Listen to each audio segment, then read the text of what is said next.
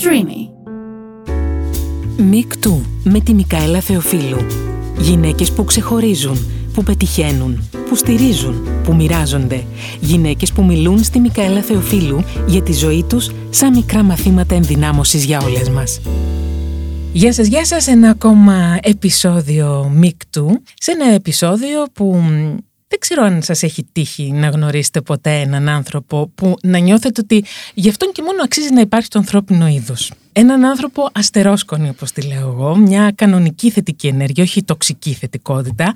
Έναν άνθρωπο κρυστάλλινο, διάφανο, μάθημα ανθρώπινης ύπαρξης θα έλεγα εγώ. Ξέρω ότι βάζει τα κλάματα τώρα και συγκινείται, αλλά δεν πειράζει. Αυτή λοιπόν είναι η σημερινή μου καλεσμένη. Είναι μια εξαιρετική δημοσιογράφος είναι μια σύζυγος υπέροχη και μια μητέρα ακόμα πιο υπέροχη με τρέλα επτανήσια που όταν της έτυχε ο καρκίνος ήταν τυχερή αλλά δεν άφησε και τίποτα στην τύχη. Η γιατρός που έκανε τη διάγνωση την είχε ρωτήσει τι μαύρησε έτσι την ψυχή σου, πόση στεναχώρια έχεις περάσει; Και για να καταλάβετε γιατί άνθρωπο μιλάμε, ε, συγκινούμε κι εγώ όπως καταλαβαίνετε γιατί το έχω ζήσει όλο αυτό, εκείνη αναγνώρισε μαζί με την επιστήμη ότι η ψυχή κάνει κουμάντο. Όπως λέει πια η ίδια, αυτή έχει τον πρώτο και τον τελευταίο λόγο, η ψυχή. Και αν δεχόμαστε ότι μια στεναχώρια μας μαυρίζει την ψυχή, γιατί μια μεγάλη χαρά, μια ελπιδοφόρος πίστη, μια βαθιά επιθυμία δεν μπορεί να αντιστρέψει την κατάσταση και να μας χαρίσει την υγεία.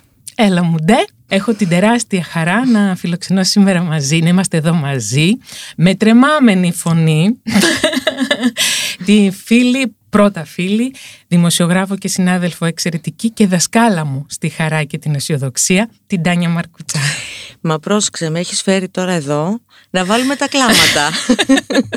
και θα μιλήσουμε για αισιοδοξία. Θα μιλήσουμε για αισιοδοξία, αλλά ε, υπάρχουν και τα κλάματα της χαρά. Τι είναι αυτά που είπες, Μικαέλα, στον κόσμο; Αυτά τα λέμε μεταξύ μας. Όχι, ναι, αλλά πρέπει να τα ξέρει και ο κόσμος για σένα αυτά. Σε ευχαριστώ πάρα πολύ. Δεν είναι τυχαίο όμως που είμαστε φιλαράκια, που είμαστε καρδιακές φίλες αιώνες και μπορούμε και συνεπάρχουμε με αυτόν τον τρόπο. Δεν είναι καθόλου τυχαίο λοιπόν. Όχι. Αν ισχύουν όλα αυτά για μένα, καταλαβαίνεις. Και καταλαβαίνετε και εσείς που μας ακούτε. δεν είναι για να πω κι εγώ καλά λόγια. Όχι, δεν είναι Ο για κόσμος να σε ξέρει, σε ακούει, ελπίζω να σε παρακολουθεί. Εγώ πάλι σε ευχαριστώ πάρα πολύ. Χαίρομαι πάρα πολύ που είμαι εδώ. Νιώθω σημαντική προφανώς, αλλά όχι σημαντική με τον τρόπο που συνηθίζουμε να το λέμε καθόλου. Έτσι συμβαίνει με τους σημαντικούς ανθρώπους, όμως να ξέρεις. Οι σημαντικοί άνθρωποι δεν ξέρουν πόσο σημαντική είναι στους άλλους.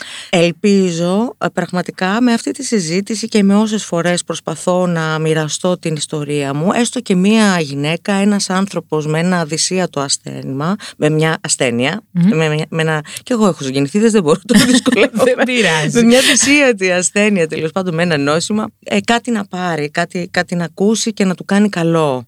Ε, από αυτή τη συζήτηση. Ε, έχουν περάσει καταπληκτικές γυναίκες από εδώ που εμένα με έχουν εμπνεύσει πάρα πολύ. Σε ευχαριστώ πάρα πολύ που το λες αυτό. Είναι όλες αυτό που λέμε, λένε οι Αγγλοσάξονες handpicked. Τις έχω όλες μία-μία. Όντως, ε, πραγματικά. Ψάξει και αγαπήσει μία-μία ξεχωριστά. Λοιπόν, θέλω να μιλήσουμε καταρχάς για όλη αυτή την ιστορία, για όλο αυτό το ταξίδι. Κοντεύει ένας χρόνος. Oh, δύο. Δύο χρόνια. δύο, δύο, δύο κοντεύει. Δύο Δεν χρόνια. περνάει καιρός. Νόμιζα ένας χρόνος ότι ήταν. Όχι, είναι πολύ ωραίο αυτό όμως που ξεκινάμε έτσι για να πω ότι μ, αυτή είναι μια περιπέτεια αντιμετωπίσιμη για μένα, στο δικό μου μυαλό, στη δική μου πραγματικότητα, στη δική μου μπουρμπουλήθρα, ε, σε όλες τις περιπτώσεις και θα το εξηγήσω αυτό στην πορεία, που όμως κρατάει αρκετά. Δεν είναι γρήπη. Όχι. Και, και θα πω με, με αγάπη για αυτούς που το λένε, γιατί ξέρω ότι το λένε για καλό, που λένε έλα, έλα, είναι μια γρήπη πια. Όχι, δεν είναι μια γρήπη. Βεβαίως μπορούμε και το αντιμετωπίζουμε. Είμαστε πολύ τυχεροί που ζούμε σε αυτή την εποχή που και η επιστήμη έχει κάνει τόσο μεγάλη πρόοδο και τα μυαλά μας έχουν αρχίσει να ανοίγουν. Έτσι, μπράβο. Γιατί αν αυτά που εγώ θα πω σήμερα τα έλεγα πριν 20 χρόνια, νομίζω ότι θα με επιτροβολούσαν στον δρόμο. Εντάξει, στην καλύτερη περίπτωση θα σε κοιτούσαμε λίγο περίεργα. Ακριβώς. Οπότε εντάξει. Όχι. Σήμερα, Σήμερα το λοιπόν. θα- 2023, μπορώ να τα πω. αυτά που έχω να πω. Λοιπόν, εμ, θέλω να ξεκινήσουμε από την μέρα που διαγνώστηκες. Λοιπόν, ε, δεν ήταν μια τυχαία ημερομηνία. Είναι μια ημερομηνία μ, που γιορτάζει ο γιος μου, είναι Κωνσταντίνου και Ελένης. 20 Και Μαΐου ή 21 ίσως. 21. 21. Ε, εντάξει, 20 Μαΐου είχα πάει για το πρώτο δένο, 21 ήταν ε, Η επίσημη η διάγνωση. επίσημη διάγνωση. Η ίδια ημερομηνία που πέθανε και ο μπαμπάς μου, που είχε φύγει από τη ζωή ο μπαμπάς μου. Μμ. Ε, είναι λίγο περίεργο όταν το λέμε αυτό, αλλά πια εγώ δεν πιστεύω στις συμπτώσεις. Πιστεύω ότι συμβαίνουν για κάποιο λόγο τα πράγματα, οπότε σε αυτή την ημερομηνία λοιπόν και εγώ διαγνώστηκα με καρκίνο. με καρκίνο του μαστού. Με καρκίνο στον αριστερό μαστό, ήταν εκτεταμένος, ήταν λίγο περίεργο γιατί δεν ήταν ένας όγκος και αυτό είναι σημαντικό να το πω γιατί όλες περιμένουμε όταν πιάνουμε το στήθος μας να βρούμε έναν όγκο. Mm. Στη δική μου περίπτωση λοιπόν δεν ήταν όγκος, ήταν 4-5 διάσπαρτες αιστείες. Οπότε είχα ένα βάρος στο στήθος. Ε, ήταν διάσπαρτες αιστείες. Ήταν διάσπαρτες αιστείες που δημιουργούσαν ένα βάρος και αυτό ήταν μόνο που εγώ είχα καταλάβει. Και μετά σταδιακά υπήρξε και μια αλλαγή στο δέρμα, που αυτό με θορύβησε περισσότερο και έτσι ξεκίνησε η διαδικασία. Όπως πολύ καλά είπες, γιατί ξέρεις πολύ καλά την ιστορία, η ακτινολόγος, η καταπληκτική Αθηνά Ιπάνου που με εξέτασε σε εκείνη τη φάση, μου είπε αυτό το μαγικό. Κοριτσάκι μου τη έχει πληγώσει τόσο πολύ, τη έχει πονέσει τόσο πολύ. Τι μαυρίλα είναι αυτή στην ψυχούλα σου. Το ίδιο πρέπει να το πω, ε, το είχα ξανακούσει ως δημοσιογράφος, γιατί λόγω της δημοσιογραφικής μου ιδιότητας είχα έρθει σε επαφή με τον καρκίνο πολλά χρόνια πριν. Όμως από, το, από θέση ισχύως, θα την πω. και επιβλέπουσα ναι, κάπως. τίποτα. Ναι. Μια χαρά. Και έκανα συνεντεύξει και έγραφα άρθρα.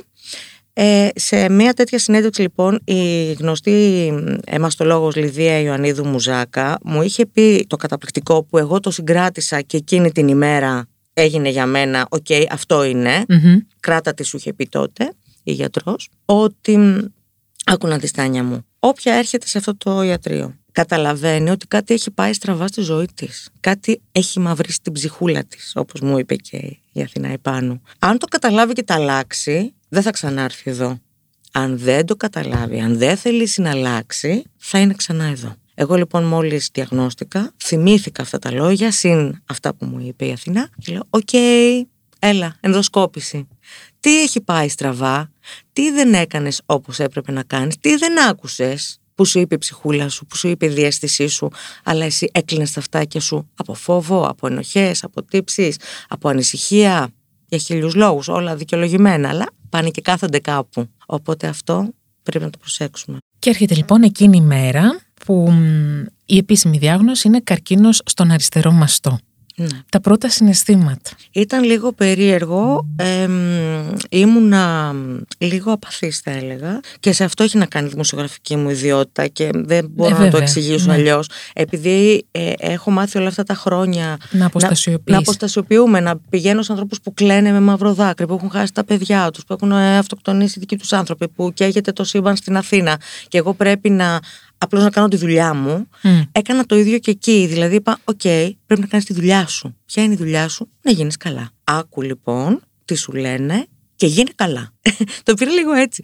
Ε, δηλαδή πήρα τον άντρα μου, ο οποίος φυσικά έκλαιγε άνθρωπος, ήταν σοκαρισμένος από το νέο.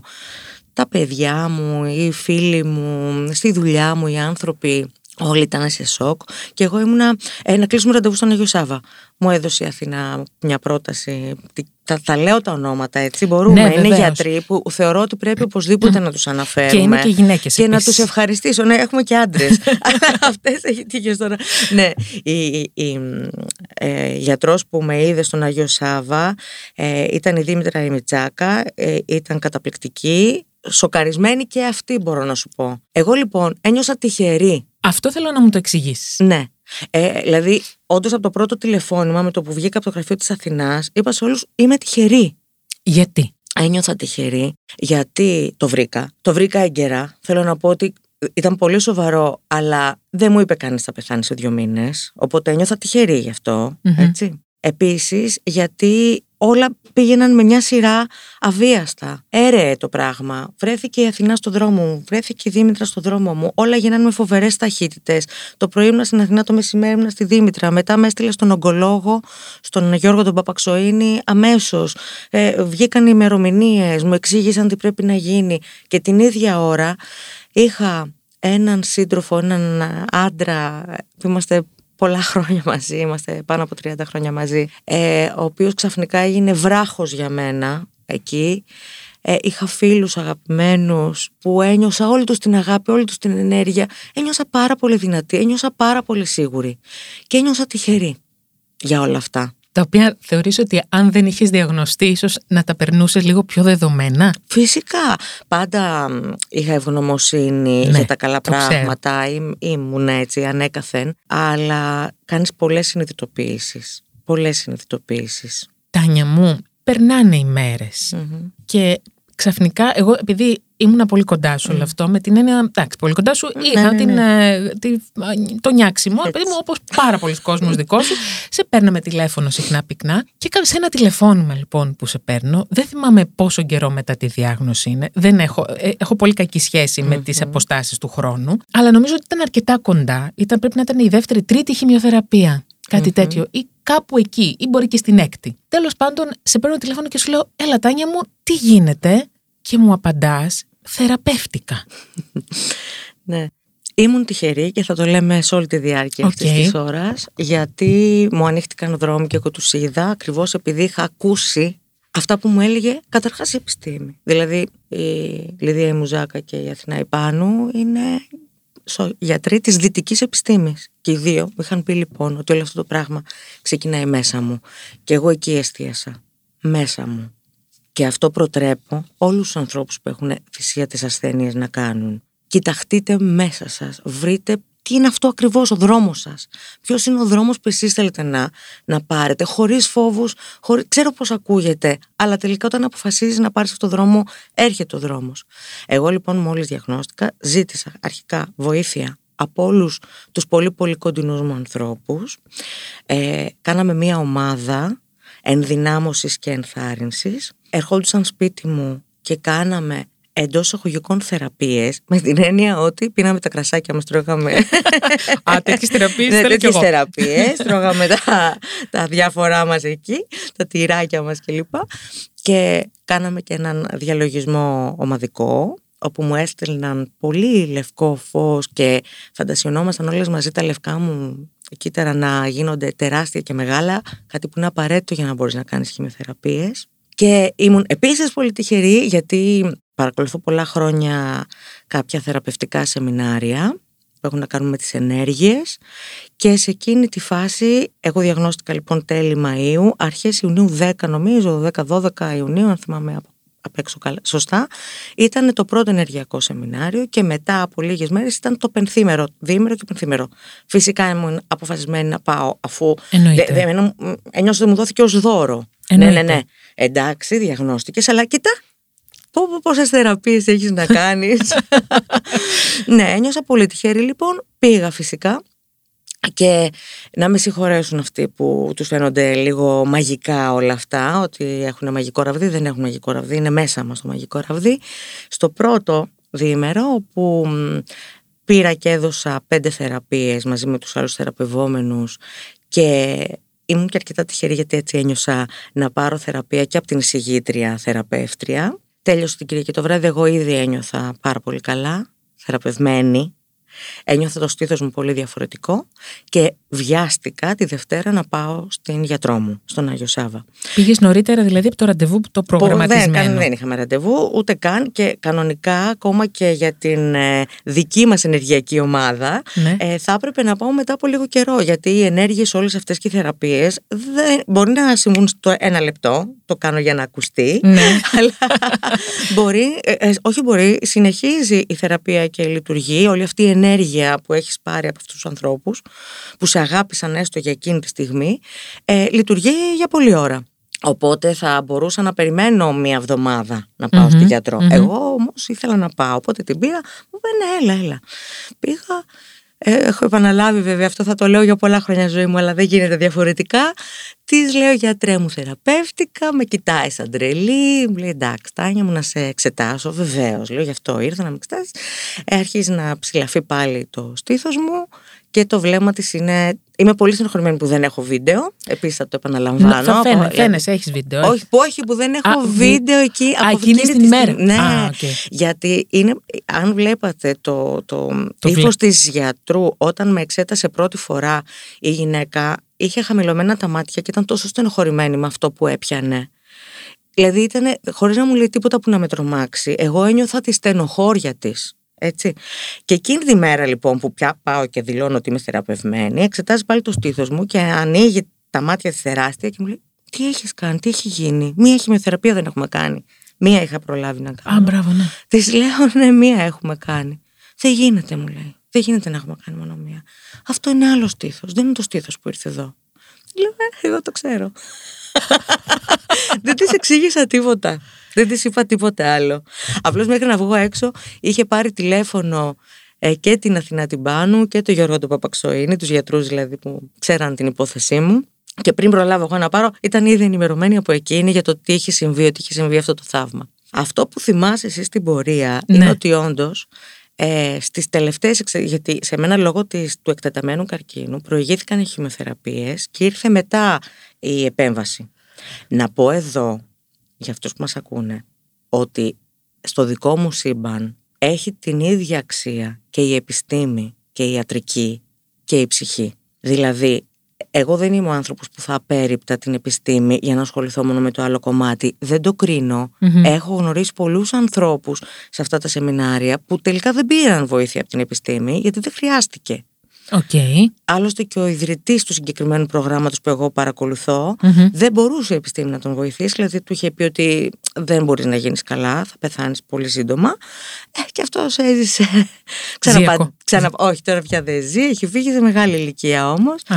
Ε, ξαναπαντρεύτηκε, έκανε και άλλο παιδί, έγινε, έφτιαξε αυτό το ίδρυμα τέλος πάντων. Είναι το ίδρυμα Μπρόφμαν, αν μπορώ Ωραία, να το βεβαίως. πω. Ναι, θα, θα, Ε, θα έρθω και εκεί. ωραία. Αλλά θέλω να πάμε. Ξέρεις, είναι η ιστορία Η πρώτα που ιστορία. έχει αξία. Και, και όντως λοιπόν, πριν μπω στο χειρουργείο, αυτό ήταν αυτό που είχα ζητήσει εγώ. Δηλαδή, είχα ζητήσει μέσα μου ότι θέλω να είμαι καλά πριν το χειρουργείο. Με τις χημειοθεραπείες δηλαδή και με όλο αυτό το θεραπευτικό σχήμα που είπα, με τις φίλες μου, με τους ανθρώπους μου, με τις αγκαλιές μου. Μ' αρέσει που λες αυτό το Με θεραπευτικό την ψυχή σχήμα, μου. όχι τις χημειοθεραπείες. Και, και Ναι, όλα, εντάξει, όλα. αλλά- μα όλα αυτό τα μου αρέ- θεραπευτικά σχήματα λοιπόν.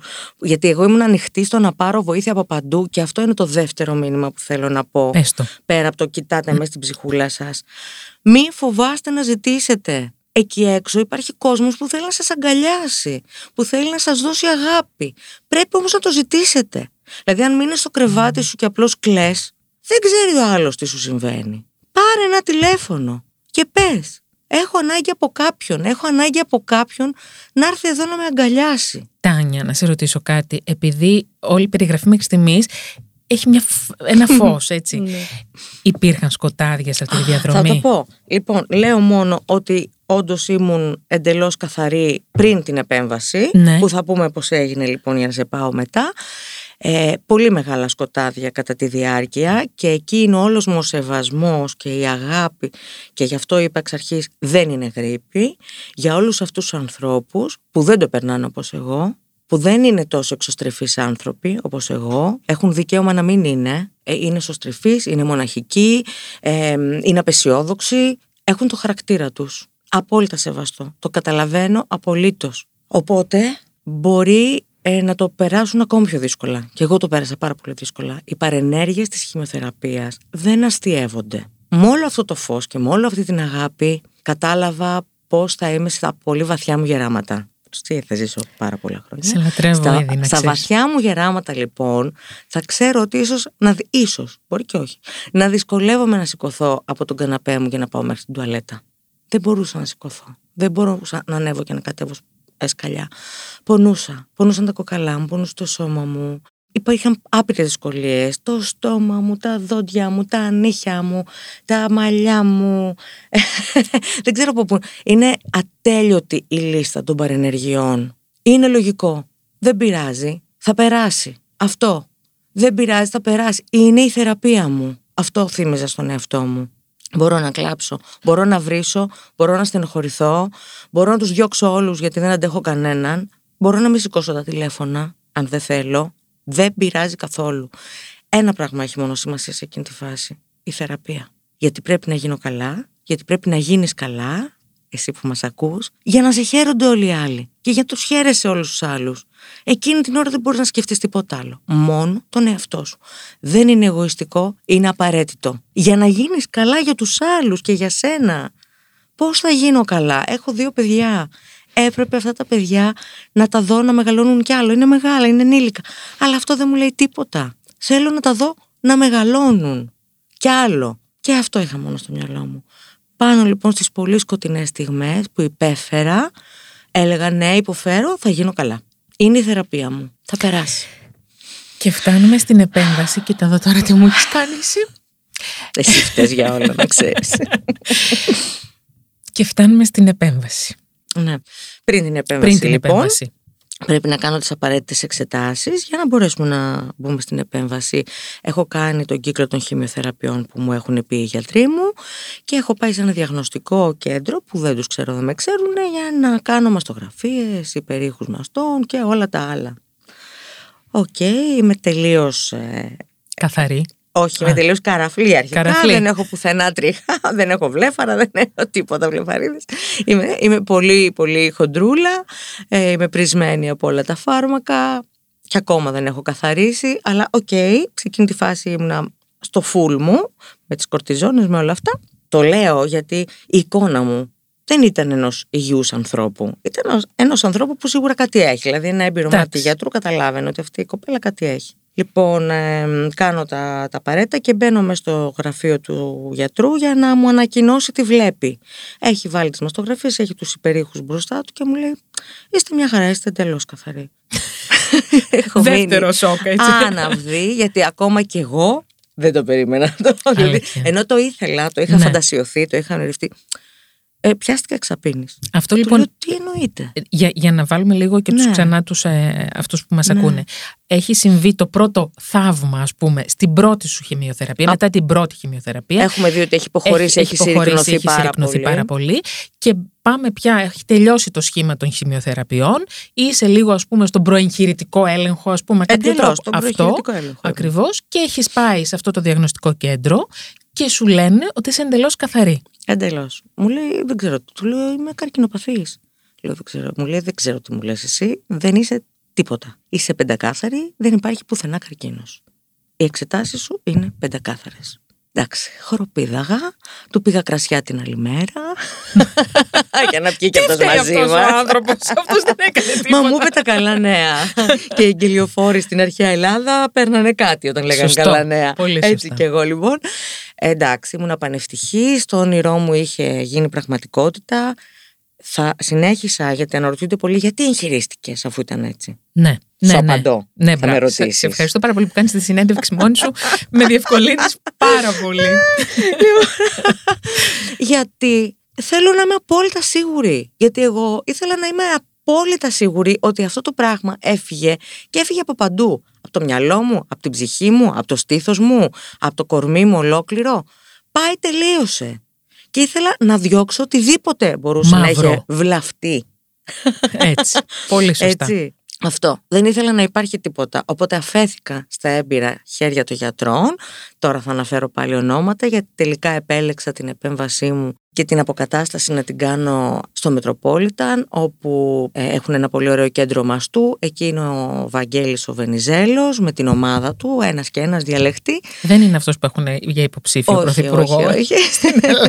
Καλά είπα Βαγγέλης, ε, Ναι, ο Βασίλης. Βασίλης, Συγγνώμη. μάλιστα, ο Ευτυχώς Βασίλης που με Βενιζέλος. διόρθωσες. συγγνώμη, συγγνώμη γιατρέ μου. ο Βασίλης Βασίλης ο Βενιζέλος. Βενιζέλος. Και ο Ανδρέας ο Γραβάνης, ο πλαστικός χειρουργός, με, κάνανε μαζί την ε, αφαίρεση γιατί έπρεπε να ξέρουμε ακριβώς τι θα γίνει και μετά οπότε γι' αυτό είναι και κέντρο μαστού γιατί γίνεται μια ολοκληρωμένη δουλειά και εγώ αυτό το ήθελα πάρα πολύ και έτσι τους επέλεξα και όχι δεν έχω μετανιώσει, τους ευ- ευγνωμονώ, τους ευχαριστώ. Ο Ανδρέας έτσι κι αλλιώς δεν έχει τελειώσει μαζί μου, έχει κι άλλο δρόμο. Τι έχει να κάνεις άλλο; Ε, δεν έχει ολοκληρωθεί η αποκατάσταση. Πρέπει Εντάξει. να γίνουν κάποιες μικρές διορθώσεις Μικρές. για να είμαστε μ, Τέλεια σούπερ το ωραίες. Καλοκαίρι. Σούπερ ωραίες. Και έτσι λοιπόν, σε αυτό το διάστημα της αποκατάστασης, συνέχισες τις δικές σου θεραπείες; Βεβαίως. Εννοείται. Και τώρα από θεραπευτικό σεμινάριο έρχομαι το Τι Σαββατοκύριακο. άνθρωπος Είχαμε είσαι. άλλον έναν καθρέφτη του σώματος, έτσι λέγεται. Α, μπράβο, ναι, θέλω να... Καθρέφτης του σώματος. Λέγεται, ήμουν το Σαββατοκύριακο, γι' αυτό με βλέπεις έτσι. Με στην ενέργεια. Να σου πω κάτι. Θε- Θέλω να σε ρωτήσω γιατί εγώ είμαι μία από αυτές τις φίλες σου, τις λίγο πιο πραγματίστριες Ναι. και τις λίγο πιο έτσι μ, δύσκολα να πιστέψω αυτά που σου συμβαίνουν. Τα Αλλά έχεις δει όμως. τα έχω δει να συμβαίνουν. Υπήρχαν στο περιβάλλον σου και άλλοι άνθρωποι. Μα, «Α, μωρέ, Τάνιο, τώρα τι είναι αυτά που λες, ας πούμε. Ή απλά αποδέχονταν αυτό που εσύ. Βεβαίως υπάρχουν. Πίστευες. Βεβαίως υπάρχουν. Ε, Βλέπουν τα αποτελέσματα. Δηλαδή και ο άντρας μου.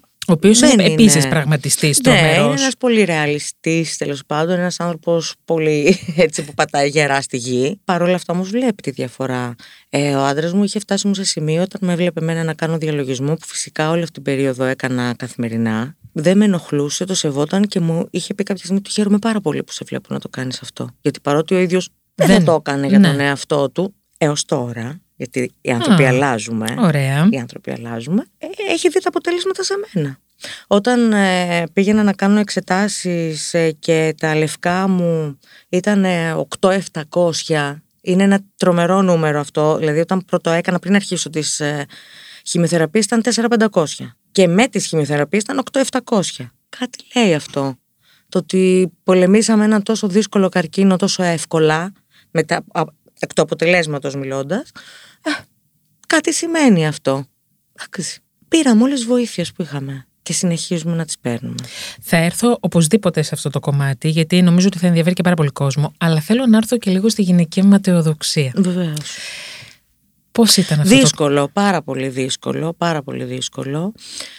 Είναι πολύ περίεργο να βλέπεις τον εαυτό σου έτσι. Ε, είναι πολύ πληγωτικό. Ε, δυσκολευόμουν πάρα πολύ να το αντιμετωπίσω. Δυσκολευόμουν να με βλέπω στον καθρέφτη. Αναρωτιόμουν πώς με βλέπει ο άνθρωπός μου. Είμαι και ένας ε, άνθρωπος που έχει γυναικεία μετεοδοξία. Δηλαδή θέλω να πω ότι είμαι ένας άνθρωπος που με ενδιαφέρε πάντα να έχω μια ωραία εμφάνιση. Δεν ήθελα να πάω στο καλυστία. Όχι, ρε παιδί μου, Αλλά θέλει- ήθελα είσαι να είμαι προσεγμένη. εμφανίσιμη. Ναι. Ακριβώς. Ε, θα με ενδιέφερε το τι φοράω, το να είμαι περιποιημένη, πώς είναι τα μαλλιά μου. Έτσι. Οπότε ναι, με ενόχλησε πάρα πολύ. Ήταν πολύ δύσκολο να ξέρω κατά πίνω ενώ το λέω. Μμ. Ε, ήταν και αυτό ένα ωραίο μάθημα για την πραγματική αξία τη δική μου. Γιατί ξέρεις τι, κατάλαβα ότι αυτοπεποίθηση είχα πάντα, το ξέρεις πάρα πολύ καλά. Ναι, ναι. Αυτοεκτίμηση όμως, Είναι δύο, άλλα, είναι δύο διαφορετικά πράγματα. Ακριβώς, μπορεί να μην είχα. Και είναι, ήταν ένα από τα μαθήματα αυτής της περίοδου. Και η αυτοεκτίμηση έχει να κάνει με όποια εμφάνιση και αν έχεις. Δηλαδή, δεν πρέπει να εκτιμάς τον εαυτό σου μόνο όταν είναι ωραίος και περιποιημένος. Γιατί όντως δεν ξέρεις τι θα σου συμβεί. Και δεν πειράζει. Γιατί αυτό τελικά είναι περίβλημα. Δεν είμαι εγώ. Εσύ ξέρεις ποια είμαι. Ναι.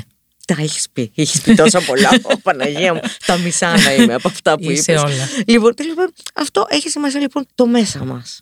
Και το περίβλημα φτιάχνει. Τώρα που κοιτάω τις φωτογραφίες μου, Τη κοιτάς, αυτό ήθελα να σε βεβαίως, ρωτήσω. βεβαίως, νιώθω ακόμα πιο σπουδαία και αγαπώ πάρα πολύ αυτό το πλάσμα που βλέπω στην κατάσταση που ήταν. Το αγαπώ πολύ. Αυτά. Αχ, βρε Τάνια. Οκ. Κωμωδία και δράμα μαζί. Και δράμα μαζί. λοιπόν, ε, ε, θέλω να πάμε. Συγγνώμη. Κόσμε. Ν- Όχι, δεν είναι, συγγνώμη. Ναι. Ε, μ, θέλω να πάμε, επειδή, ξέρεις τι, το επεισόδιο που θα, που θα είσαι εσύ Ναι. είναι το επεισόδιο της Μεγάλης Δευτέρας. Α, μάλιστα. Θα είναι το επεισόδιο της Μεγάλης Εβδομάδας που φτάνουμε στην Ανάσταση Τέλεια. και στο θαύμα. Μπράβο. Και επειδή το είχα τα μάμ προγραμματίσει γι' αυτό, θέλω να μιλήσουμε για αυτά τα θαύματα. Ναι, ναι. Για αυτό τον καθρέφτη του σώματος και της Βεβαίως. ψυχής, να μας πεις λίγα λόγια γιατί πιθανόν, Ναι. όχι πιθανόν, είμαι σίγουρη ότι πολλοί θα αναρωτιούνται, πολλοί θα θέλουν να μάθουν. Λοιπόν, δεν είναι κάτι περίεργο, δεν είναι κάτι μυστηριακό και δεν ξέρω εγώ τι, δεν είναι τίποτα. Είναι η κανονική ζωή. Είναι μια εξερεύνηση του εσωτερικού μας είναι. Είναι του να μπορέσεις να μπεις λίγο πιο βαθιά μέσα σε αυτό που πραγματικά είσαι. Βουτιά. Κάνεις βουτιά. μια βουτιά μέσα σου. Πώς την καταφέρνουμε. Μας δίνουν τα εργαλεία σε αυτά τα σεμινάρια. Μας δίνουν τα εργαλεία για να κοιτάξουμε λίγο πιο βαθιά και να αντιληφθούμε τι συμβαίνει. Είναι πολύ απλά εργαλεία. Είναι ένα σεμινάριο που το διδάσκουν και σε παιδιά. Είναι ένα σεμινάριο στο οποίο έχουν έρθει άνθρωποι που είναι 80 και 90 ετών. Θέλω να πω όλοι, μα όλοι πραγματικά μπορούν να δουν αυτά τα εργαλεία, να τα αντιληφθούν και να τα χρησιμοποιήσουν στον εαυτό τους και στους άλλους. Η πεποίθηση λοιπόν που έχουμε σε αυτή την ε, θεραπευτική μέθοδο είναι ότι ό,τι συμβαίνει στο σώμα μας έχει προηγηθεί στη συνειδητότητά μας. Δηλαδή ο καρκίνος ήρθε μένα και μου χτύπησε την πόρτα μέσα μου, στη συνειδητότητά μου, μου έδωσε ένα μήνυμα, εγώ το άκουσα ή δεν το άκουσα. Εγώ το άκουσα, αλλά το αγνόησα. Το άκουσα επειδή είμαι σε αυτή τη μέθοδο πάρα πολλά χρόνια, από το 11 την παρακολουθώ, έχω τα εργαλεία. Το αγνόησα το μήνυμα. Είμαι σίγουρη ότι και άλλοι άνθρωποι που έχουν λίγη διέστηση παραπάνω ή ακούνε τη διέστησή τους. Όλοι έχουμε διέστηση. Το θέμα είναι πόσο την ακούμε, αυτό εννοώ. Έτσι, κάποιοι την ακούνε, κάποιοι όχι. Παίρνουν μήνυμα για αυτό που πρόκειται να συμβεί. Για ένα αυτό άνοσο. Για ένα πρόβλημα που θα αναπτυχθεί. Έχει κάτι προπάρξει. Ή το ακούς ή δεν το ακούς. Αυτή είναι μια επιλογή λοιπόν και γι' αυτό λέμε ότι κανένας δεν φταίει για ό,τι μας συμβαίνει στη ζωή μας, είτε πρόκειται για μια ασθένεια, είτε πρόκειται για ένα τύχημα, είτε πρόκειται για οτιδήποτε στην καθημερινότητά μας, μέσα και έξω από το σώμα μας και την ψυχή μας. Εμείς είμαστε οδηγοί σε αυτό το ταξίδι. Είμαστε υπεύθυνοι για τη ζωή μας. Και με αυτά τα εργαλεία καθόμαστε καλύτερα στη θέση του οδηγού και πάμε στην κατεύθυνση που εμείς επιλέγουμε. Ενώ πριν όντως, παρότι είμαστε στη θέση του οδηγού και πάλι, η κατεύθυνση που έχουμε πάρει μπορεί να είναι του επηρεασμένη το DNA μας, από τις πεπιθήσεις μας, το περιβάλλον μας, τη χώρα που έχουμε γεννηθεί. Ε, δηλαδή χίλια δυο πράγματα υπάρχουν μέσα μας που μας καθοδηγούν κάπου. Είναι όμως αυτός ο δρόμος ο οποίος πραγματικά θέλουμε εμείς να πάρουμε. Εκεί λοιπόν έρχεται ο καθρέφτης και σου λέει κοιτάξου τώρα στον καθρέφτη σου και πες είναι ο δρόμος σου αυτός; Γιατί αν είναι αυτός ο δρόμος σου δεν θα έχεις αρρωστήσει. Για να έχεις αρρωστήσει δεν είναι ο δρόμος σου. Βρες το δρόμο σου, κράτα γερά το τιμόνι σου και πήγαινε χωρίς φόβο, χωρίς άγχος, χωρίς αγωνία, χωρίς τύψεις, χωρίς ενοχές. Τα περισσότερα από αυτά τα ξέρουμε όλοι. Υπάρχουν μέσα μας. Είναι πολύ βαθιές γνώσεις που είμαι σίγουρη ότι οι άνθρωποι λίγο, λίγο, λίγο ε, να κοιτάξουμε το, το αντιλαμβανόμαστε. Έτσι κι αλλιώς είμαι σίγουρη επίσης ότι οι αρχαίοι Έλληνες, οι Ινδιάνοι, οι Ινδοί, όλες οι φυλές του κόσμου, οι Κινέζοι, οι Ιάπωνες, πού να πάω, από πού να, πού να στραφώ. Όλοι αυτοί τα ξέρουν. Αν κοιτάξουμε στην αρχαιότητα, στους πρωτόγονους ανθρώπους, ακόμα πιο πίσω δηλαδή, ναι. θα τα δούμε, θα τα ακούσουμε. Εμείς, οι δυτικοί λοιπόν, σημερινοί άνθρωποι, γιατί είναι η άσπρο ή μαύρο. Δηλαδή πρέπει, α, ή θα ακούω την επιστήμη, ή θα ακούω αυτό. Μα και η επιστήμη συμφωνεί με όλο αυτό. Και η επιστήμη, οι γιατροί μου εμένα μου είπαν, η ψυχούλα σου κοριτσάκι μου, γιατί εμείς στην καθημερινότητά μας λέμε δέθηκε κόμπο στο στομάχι μου, έχω ένα βάρος στην καρδιά, μια μέγενη έχει, στο ε, έτσι πιέζει το κεφάλι μου. Μου βγήκαν τα μάτια. ε; λοιπόν, γιατί τα λέμε όλα αυτά; Τι είναι όλα αυτά που λέμε; Αυτό ακριβώς. Γι' αυτό το πράγμα μιλάμε. Δεν γίνεται λοιπόν τίποτα μαγικό. Το μαγικό είναι μέσα μας και απλώς γυρνάμε, κάνουμε τη βουτιά αυτή που είπες, τα βλέπουμε και μπορούμε και τα καταλαβαίνουμε και προχωράμε πιο πέρα. Καταλαβαίνω δηλαδή τη διαφορά σε μένα. Καταλαβαίνω ότι πριν, όταν συνέβη ο καρκίνος, εγώ ήμουν στον έλεγχο. Και θα πω τώρα, για αυτούς που ξέρουν, ήμουνα στο κίτρινο τσάκρα μου. Μάλιστα. εγώ δεν θα το καταλάβω ποτέ. Με τέλειωσε. Με τέλειωσες, τώρα, θα πάμε σε άλλο ναι. podcast. Αλλά Τι είναι το κίτρινο Είμαι στο πράσινο τσάκρα μου τώρα. Στην αγάπη. Έξω και φοράς και πράσινα σήμερα. Φυσικά. Φυσικά. Το πράσινο πια είναι το αγαπημένο μου χρώμα. Έχω μετακινηθεί. Και είναι πολύ σημαντικό αυτό για μένα. Θέλω να είμαι στο πράσινο. Θέλω να είμαι στην αγάπη. Δεν θέλω να είμαι στον έλεγχο, στην κριτική, στην έλλειψη ελευθερίας, στο φόβο. Αυτά. Έχεις άλλες απορίες να σου λύσω για τον καθρέφτη; Έτοιμη είμαι, ό,τι θες. Θέλω να μου πεις λίγο, πιθανό να ρωτήσουν το πρακτικό κομμάτι. Ναι πού μπορούν να βρουν αυτά τα σεμινάρια σε περίπτωση που θέλουν.